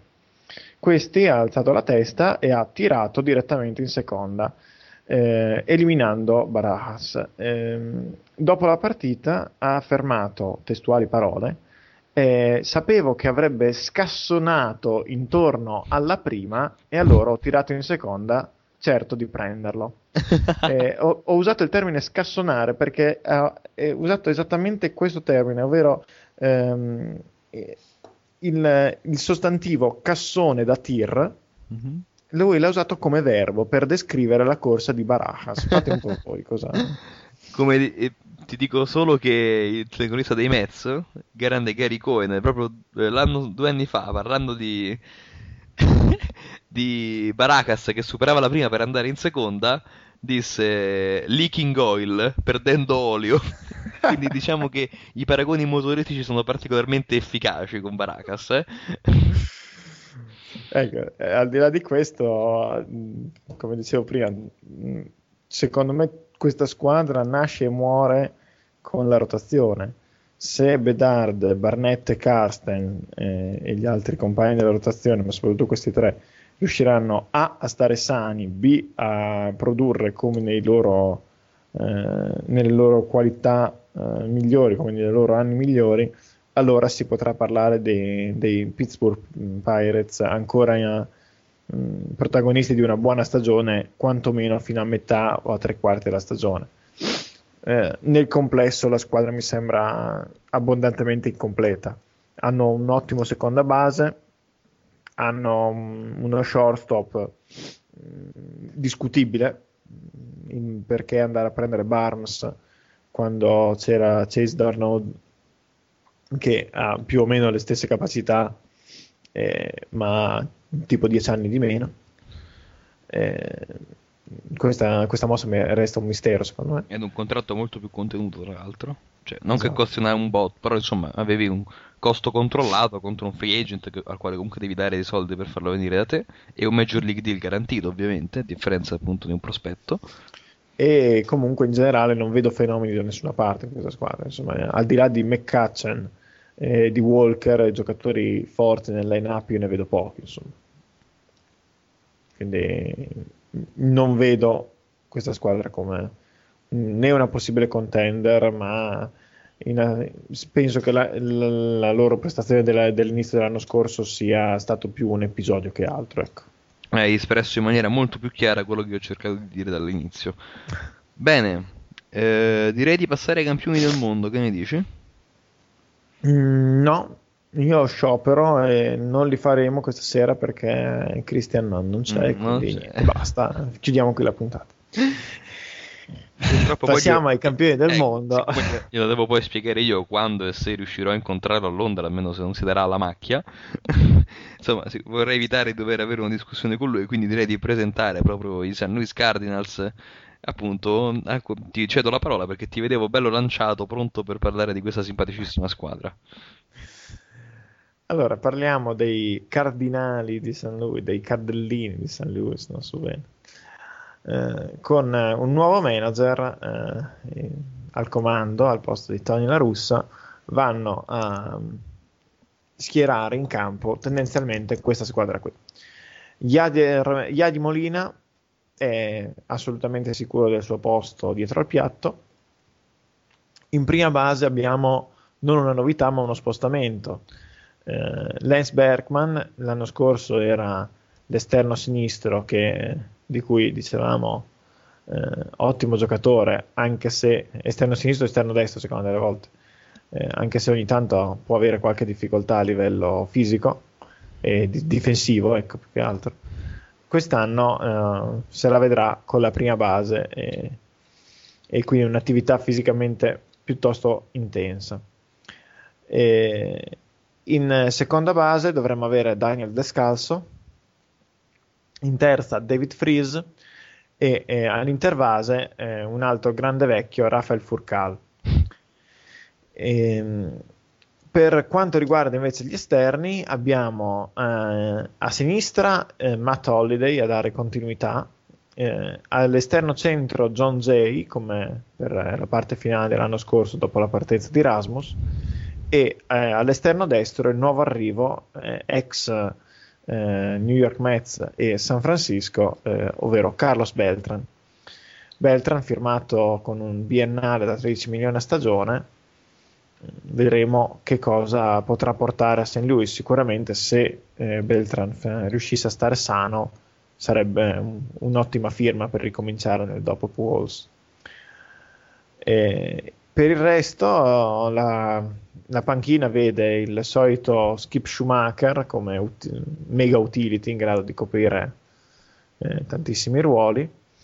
Mm, per il resto, probabilmente Tony Cruz, un giovane catcher, eh, Mark Hamilton, Tyler Green e Eric Komatsu. Il, la rotazione rive- ritrova per la prima volta dopo due anni eh, la coppia Carpenter-Wainwright che negli ultimi due anni si sono fatti male praticamente a un anno di distanza l'uno dall'altro. Eh, numero 3 dovrebbe essere Jaime Garcia, poi seguito da Kyle Laws e Jake Westbrook. Dal, dal bullpen si alzeranno Jason Motte, Eduardo Sanchez, eh, Mark Repsinski detto Scrabble, uh-huh. Fernando Salas, Kyle McClellan, eh, JC Romero e eh, Mitchell Box eh, Redzinski e Sanchez dovrebbe, dovrebbero essere i due setup per eh, il closer Motte. Da tenere presente anche Allen Craig, che eh, l'anno scorso è stato così importante anche per eh, la conquista del, del titolo e ehm, dovremmo però rivederlo non prima di metà o addirittura fine stagione, in quanto il, il, suo, il, suo, problema al ginocchio lo dovrebbe tenere fuori per un po' di tempo. Ecco. Nel complesso, uh, secondo me, è la squadra più completa. Ha potenzialità su tutto il, no, il line-up, a parte qualche posizione, ma insomma è la più completa della division sicuramente non sono completamente convinto della rotazione e non mi lascia tranquillo una parte del bullpen. Però diciamo che eh, al di là, eh, cioè, i primi due della rotazione sono sicuramente di altissimo livello. Garcia è un buon partente, Lowe's que- come numero 4 è accettabile e Westbrook il suo lo può fare. Eh, diciamo che la parte bassa del, del, bullpen è quella che mi dà più perplessità. Nel complesso, però, reputo messi sicuramente meglio. Eh, cioè, er, mi piacciono di più come sono stati ricostruiti i St. Louis Cardinals che non i Milwaukee Brewers. Eh, resta il fatto che secondo me la corsa sarà tra queste due squadre, punto e basta. Io sono dell'idea che questa division, eh, sì, siano favoriti i Cardinals, ma correggimi se sbaglio, mi sembra una division che si è generalmente eh, impoverita. Non dico che vincerà la meno peggio, però non vedo, sappiamo poi che ai playoff sta tutto quanto un po', no, si risetta tutto quanto da capo, però non mi sembra ci sia una squadra fortissima o comunque in grado di impensierire le altre grandi delle Major League. Eh, però appunto i Cardinals pur non essendo privi di difetti sono una buona squadra e quindi vedo loro eh, in grado di poter vincere la division insieme appunto a Milwaukee che potrebbe fare appunto la sorpresa. Bene, direi di andare ai pronostici della division. Sì. Ok, questa, anche questa volta ho l'onore di iniziare. E in eh, questo caso vi dico che secondo me la division sarà vinta dai Cardinals, eh, seguiti dai Brewers, dai Reds, poi ci saranno i Cubs, i Pirates e per finire i poveri Astros. io parto a, al contrario, diciamo così, e quindi lascio in fondo senza alcuna speranza, come al solito, gli Astros, eh, seguiti dai Cubs. Eh, quarta posizione, lotta tra Reds e Pirates, ma vedo messi peggio Pirates.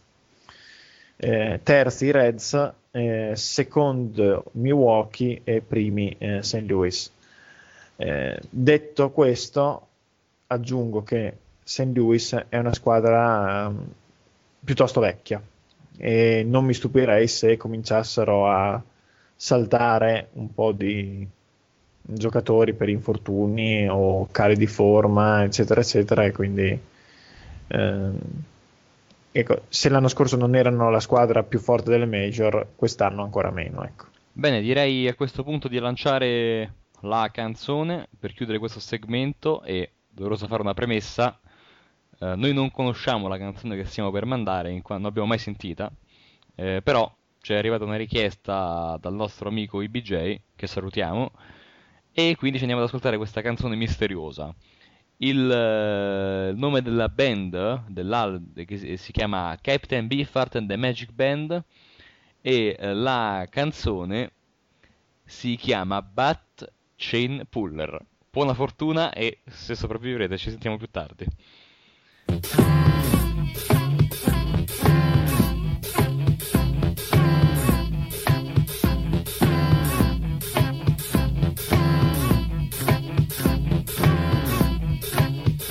Bat chain puller. Bat chain puller. Puller, puller. Chain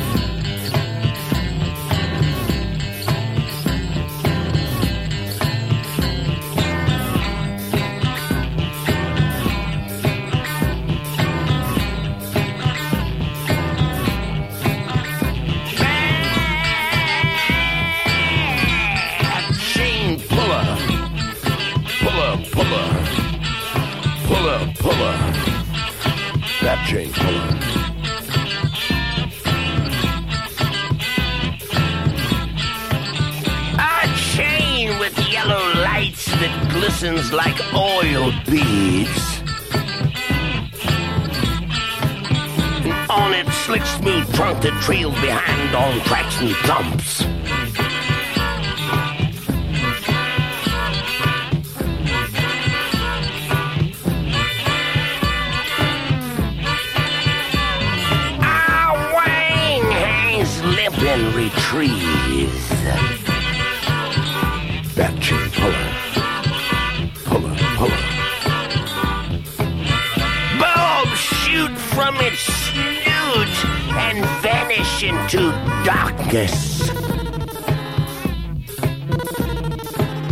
It whistles like a root snatched from dry earth. Sod busts and rakes with gray dust claws. Announces its coming in the morning. This train with gray tubes that houses people's very Thoughts and belongings.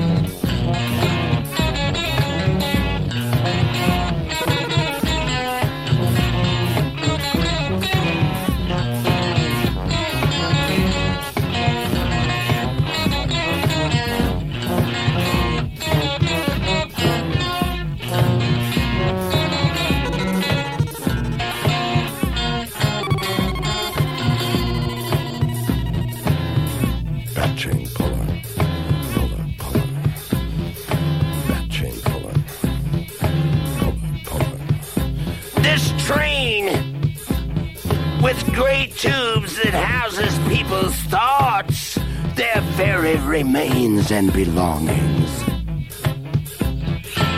A gray cloth patch caught with four threads in the hollow wind of its stags. Ripples felt fades and Gray spots clacks. Lunge into cushion thickets.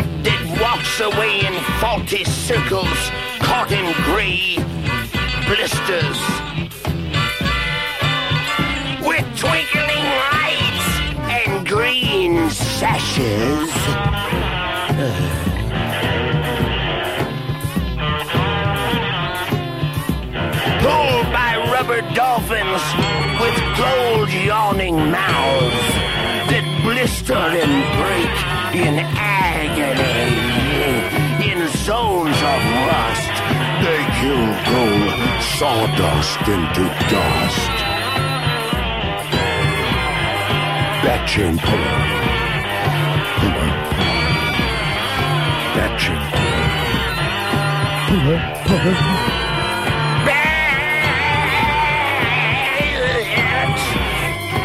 Chain puller. Puller, puller. Back chain puller. Puller, puller. Puller, puller. Puller, puller. Back chain puller. Back chain puller. Back chain puller. Puller, puller.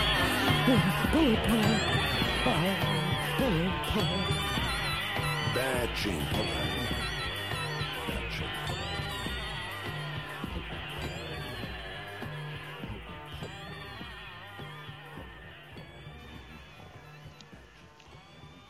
Ebbene, rieccoci in studio per il segmento finale di Talking Baseball, per insomma i saluti di rito e per le solite breaking news che finalmente cominciano insomma ad esserci di nuovo perché per un certo periodo questo segmento era un po' caduto in disuso. Ma come ben sapete ci piace tenere quest'ultima parte della trasmissione per darvi queste chicche, queste notizie che recuperiamo proprio negli ultimi istanti di registrazione e ne abbiamo una veramente succulenta perché eh, oggi proprio mercoledì si è verificata la prima partenza eh, in spring training eh, di Yu Darvish il lanciatore giapponese ha quindi finalmente fatto il suo debutto nelle, nelle Major League, o meglio per quanto riguarda lo Spring Training, lanciando eh, due scoreless inning.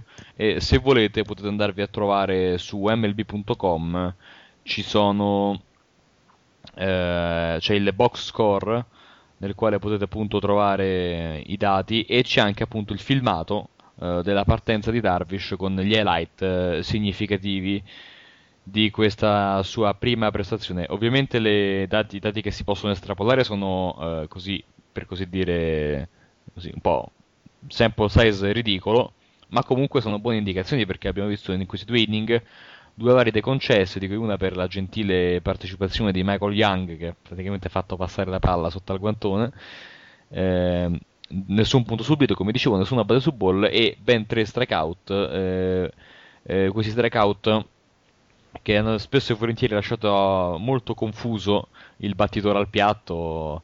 Abbiamo comunque avuto 10 swing in strike, quindi diciamo che a quanto pare Darvish sia in grado di far mancare la palla alla mazza dell'avversario, per così dire. C'è molta attesa, insomma, per vederlo comunque all'opera in una partita competitiva e ovviamente anche sul lungo termine e nella regular season MLB. Immagino che anche tu sia molto molto eccitato per questo arrivo in, uh, nelle major di, di Darvish. Sì, io, è, un, è un, uh, un, atleta che volevo assolutamente vedere. Sono, beh, sono contento che insomma, si, abbia cominciato discretamente. Eh, vediamo, sono soprattutto curioso di vedere come si adatterà con la zona di strike. Un, un lanciatore come lui che ha sempre saputo lavorare molto su tutti i margini della zona di strike alla giapponese, che è più grande di quella americana sono curioso di vedere come si adatterà, però una, sembra un piacere vedere, poter vedere queste, questi adattamenti diciamo, di giocatori provenienti da altri ambienti.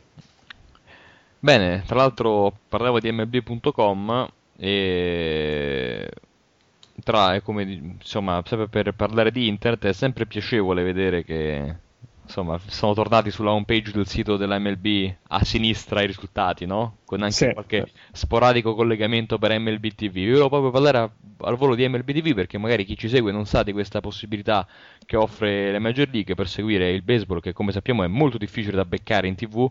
Ci sono poche partite su ESPN, poche, ce ne sono, ma sono poche rispetto a quelle che uno può vedere appunto su MLB TV, su ESPN America. Sky si è praticamente dimenticata del baseball negli ultimi anni, eh, tranne che per il eh, Sunday Night, che però appunto viene trasmesso anche da ESPN America, rendendo il tutto praticamente inutile. Quindi per chi volesse seguire il baseball in tempo reale, in diretta e in alta qualità, non possiamo che consigliare MLB TV, non è una pubblicità questa, è proprio un consiglio da appassionati. Ehm, per una cifra tutto sommato contenuta si riescono a vedere tutte le partite eh, in diretta o anche eh, in eh, differita quando più, più è- ci è comodo tramite la funzione dell'archivio.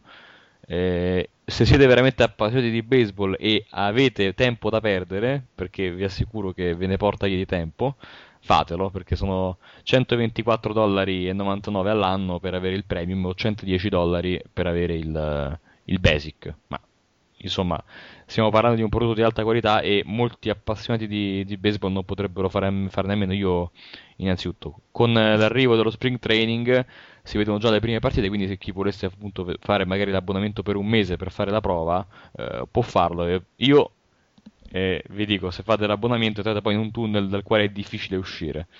Eh, ho avvertiti, però eh, eh, ne vale la pena, ne vale veramente la pena per seguire le vostre squadre, i Mets che perdono sempre, i Toronto che vincerà la division, eccetera, eccetera.